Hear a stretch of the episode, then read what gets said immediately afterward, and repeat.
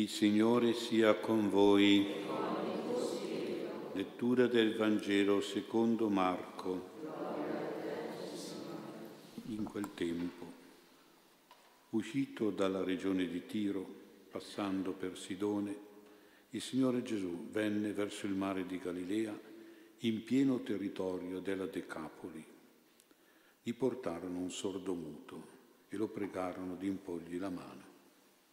Lo prese in disparte, lontano dalla folla, gli pose le dita negli orecchi e con la saliva gli toccò la lingua.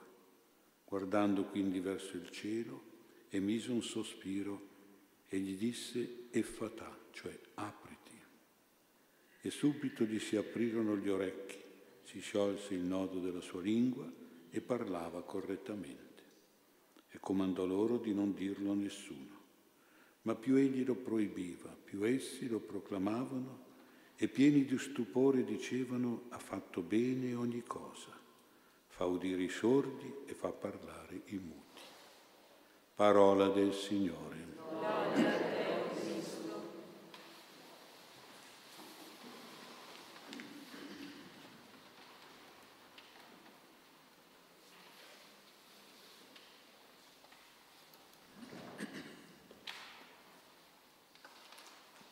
Sia lodato Gesù Cristo. Il Vangelo di questa sera si pone al termine di alcuni brani dove emerge una cosa che solitamente non si mette in luce, perché è un po' scomoda, è un po' brutta per i discepoli di Gesù. Ed è questa la incomprensione verso Gesù da parte dei suoi discepoli e degli apostoli. Voi direte, ma davvero non capivano Gesù? Ma che figura facevano? Ma com'è possibile? Come si fa? Noi questi discepoli li abbiamo sempre pensati in modo positivo, come persone illuminate, persone entusiaste, intelligenti di Gesù, nei confronti delle sue parole, del suo insegnamento, nei confronti delle sue opere, della sua azione. E invece non è così. Noi ci raffiguriamo un volto bello e buono, illuminato e positivo nei discepoli di Gesù e invece non era proprio così. Quanta pazienza ha dovuto avere Gesù con questi discepoli e quanta tristezza oggettiva è, ma non una tristezza soggettiva, perché è sempre così per i santi lo diceva anche Padre Pio, che esteriormente qualche volta alzava la voce e si faceva sentire forte e gridava, ma lui diceva io interiormente sono tranquillo, come il mare quando non c'è neanche un'onda proprio, liscio. E così era il Signore, che però oggettivamente, non interiormente, ma oggettivamente, poteva e doveva avere questa tristezza.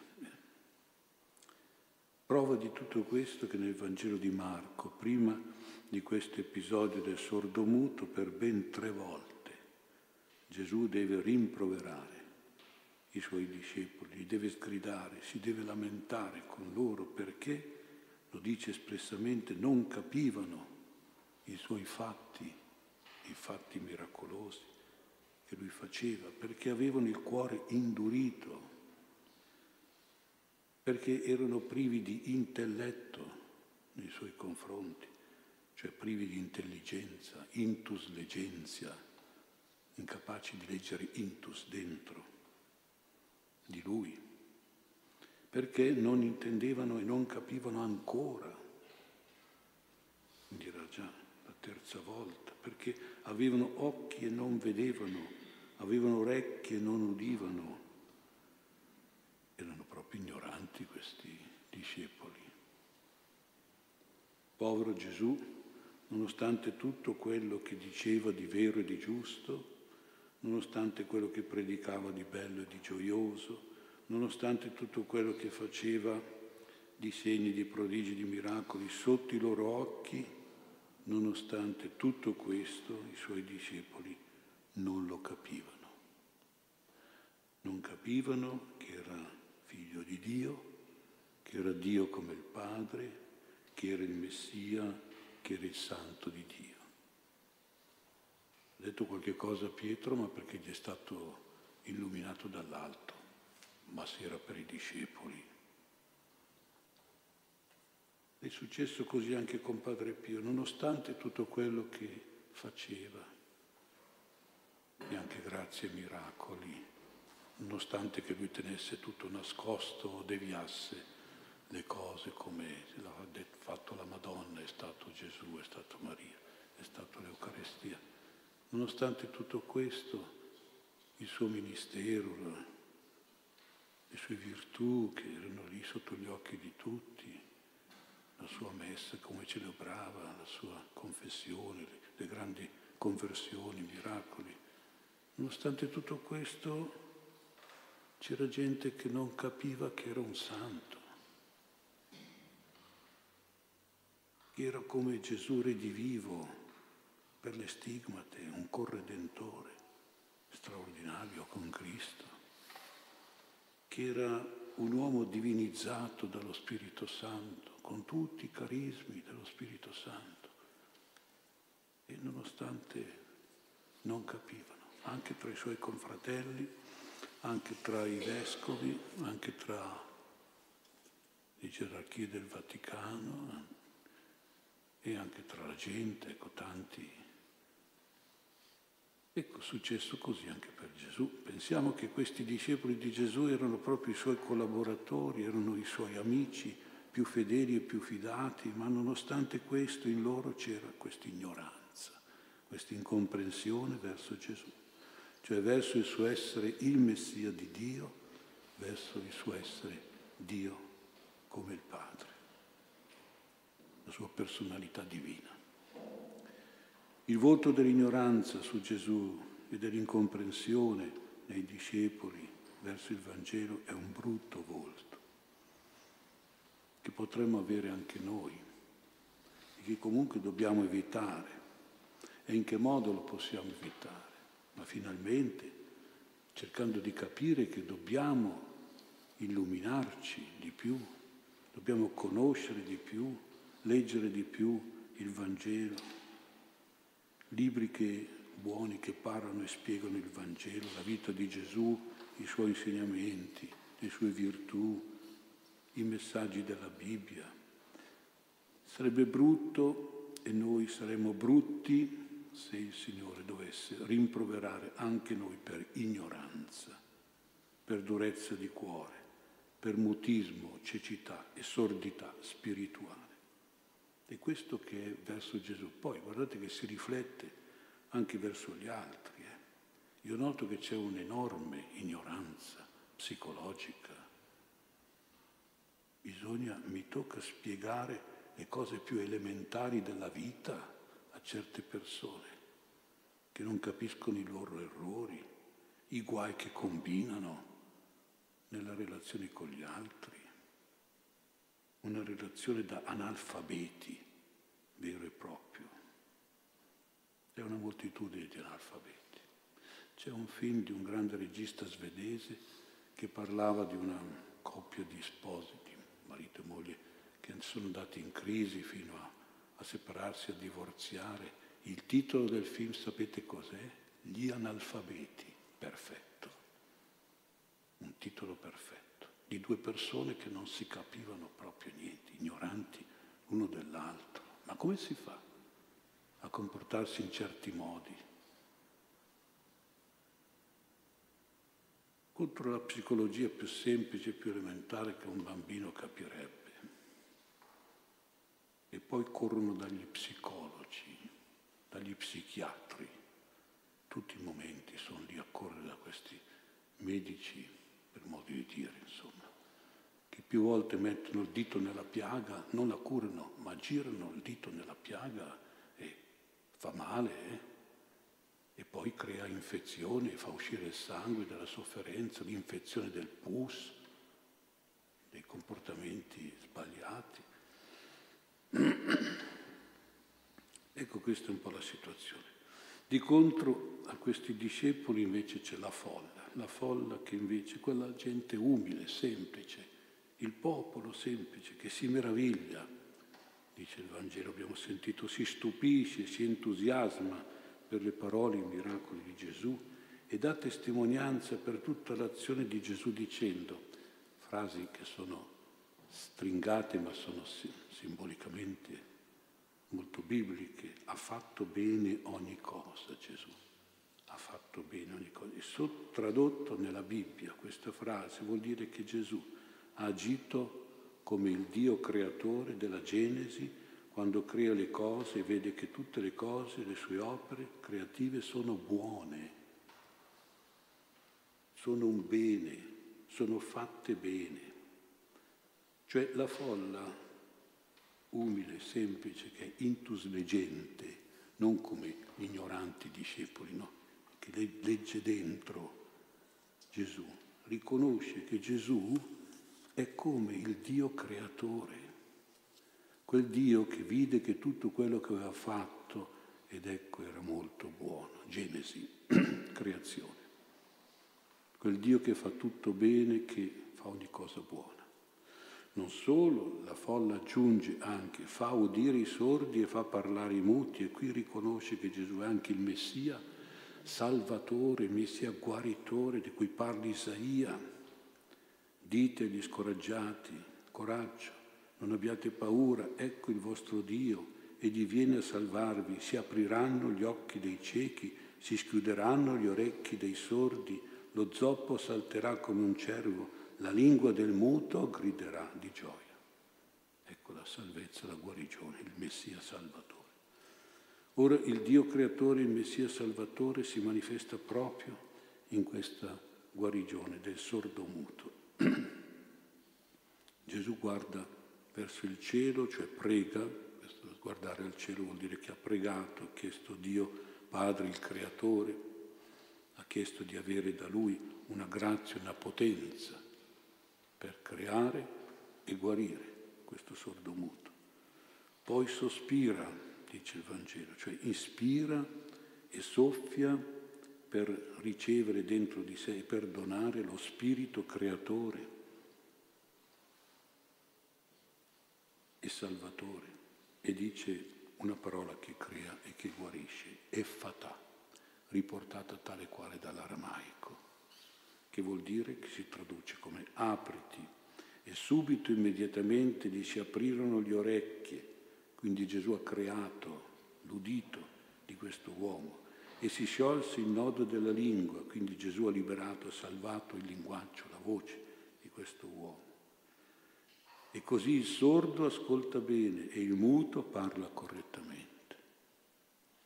Dobbiamo notare che questo miracolo Gesù lo ha fatto per un pagano, sicuramente per un pagano, perché insiste il Vangelo che Gesù era in territorio pagano, territorio della Decapoli, cioè delle dieci città pagane. E Gesù segue, proprio perché in quel territorio di pagani, con un sordomuto pagano che gli è stato portato, segue il rituale pagano e popolare il rituale dei sacerdoti pagani che toccavano, ecco che Gesù tocca le orecchie, toccavano come tocco creatore e poi mette la sua saliva sulla lingua di questo uomo, ecco la saliva terapeutica, guaritrice. Usa questo stesso sistema dei sacerdoti pagani ma lui lo fa come Dio, non come questi. Ecco dunque il Signore che compie questo grande miracolo di guarigione, che non deve essere piaciuta ai discepoli. I discepoli erano ebrei e ritenevano che la grazia e la salvezza era una cosa loro, riservata per loro, era un diritto di loro un'esclusività che non doveva essere per i pagani. I pagani erano esclusi da questa grazia, da questa salvezza. E anche in questi pregiudizi, in questa discriminazione c'era quella durezza di cuore dei discepoli, c'era la loro mancanza di intelletto, c'era la loro ignoranza di un Gesù che invece era aperto a tutti, disponibile a tutti, a dare grazia e salvezza a tutti, anche ai pagani. Quindi Gesù ha voluto anche far capire ai discepoli che erano loro i sordomuti da guarire erano loro quelli di fuori che non avrebbero meritato la grazia perché non la capiscono, non la vogliono e la vogliono solo per sé eventualmente, proprio perché sono duri di cuore, sono superbi ed egoisti. E allora possiamo tirare qualche conclusione. Noi oggi viviamo in un mondo di sordomuti spirituali, come i discepoli. Chi sono questi sordomuti spirituali? mi sembra di fare questo piccolo elenco. Sordomuti sono coloro che fanno, per esempio, la guerra, che fanno sempre violenza, che fanno mafia, terrorismo, bullismo, anarchia violenta, litigio continuo e non vogliono sentire sordi, non vogliono parlare muti di quelli che sono i loro errori le loro cattiverie, le loro ingiustizie, le loro violenze, le loro ideologie sbagliate e false, le loro ossessioni e le loro pazzie. No, su questo sono sordomuti e per questo che continuano a litigare o a fare guerra. Sono sordomuti un po' pericolosi, eh, però vabbè, ormai sono così. Sordomuti sono coloro che hanno il cuore chiuso, per esempio, il cuore indurito perché hanno ricevuto delle offese, per cui covano dentro dei risentimenti, dei rancori, oppure hanno delle gelosie, delle invidie verso gli altri, oppure hanno l'incapacità proprio di perdonare, di sopportare pazientemente, sordomuti per le loro rabbie e le loro depressioni non parlano più. Sordomuti sono coloro che vivono in una ideologia soggettivista e relativista, che pretende di assoggettare la realtà e la verità a se stessi, persino la verità e la realtà sessuale. No, devono cambiare anche quella. Deve essere come la penso io, come la voglio io, la mia sessualità. Arrivano questi punti da essere sordomuti. Tutto le, le, girano verso le loro visioni personali e sociali, i propri egoismi, le proprie superbie, i propri capricci, le proprie esaltazioni emotive. Grandi sordomuti attuali. Sordomuti oggi sono tanti bambini che nascono autistici, cioè incapaci di comunicare, di sentire, di parlare, perché fin dal concepimento sono stati trattati, resi sordomuti, perché bambini rifiutati, isolati, aggrediti, minacciati, rinnegati, abbandonati, trascurati, dimenticati, mortificati, bullizzati. E poi vanno a vedere ma come mai c'è questa storia, come mai i bambini oggi sono tutti autistici o più o meno. Eh, come mai? abbiamo resi noi eh, così, sordomuti. Sordomuti sono coloro che sono chiusi alla fede, alla preghiera, all'amore e alla misericordia di Dio, all'amore e alla carità del prossimo, che hanno bisogno di rinnovare quell'effatà che è stato detto e fatto dal sacerdote quando li ha battezzati, quando gli ha toccato la bocca e le orecchie. C'è questo rito nel battesimo il sacerdote tocca la bocca e le orecchie dicendo e fatà come Gesù. Allora chiediamo a Gesù che ci aiuti a mettere in pratica quell'effatà, quell'apriti battesimale, che effettivamente apre il nostro cuore, il nostro volto alla fede, alla speranza, all'amore, a tutto ciò che è bene e bontà, vero e verità, giusto e giustizia, ma anche forse più semplicemente ci apra, apriti al sorriso, alla simpatia, alla fraternità, alla carità. e così a riflettere il santo volto del Signore.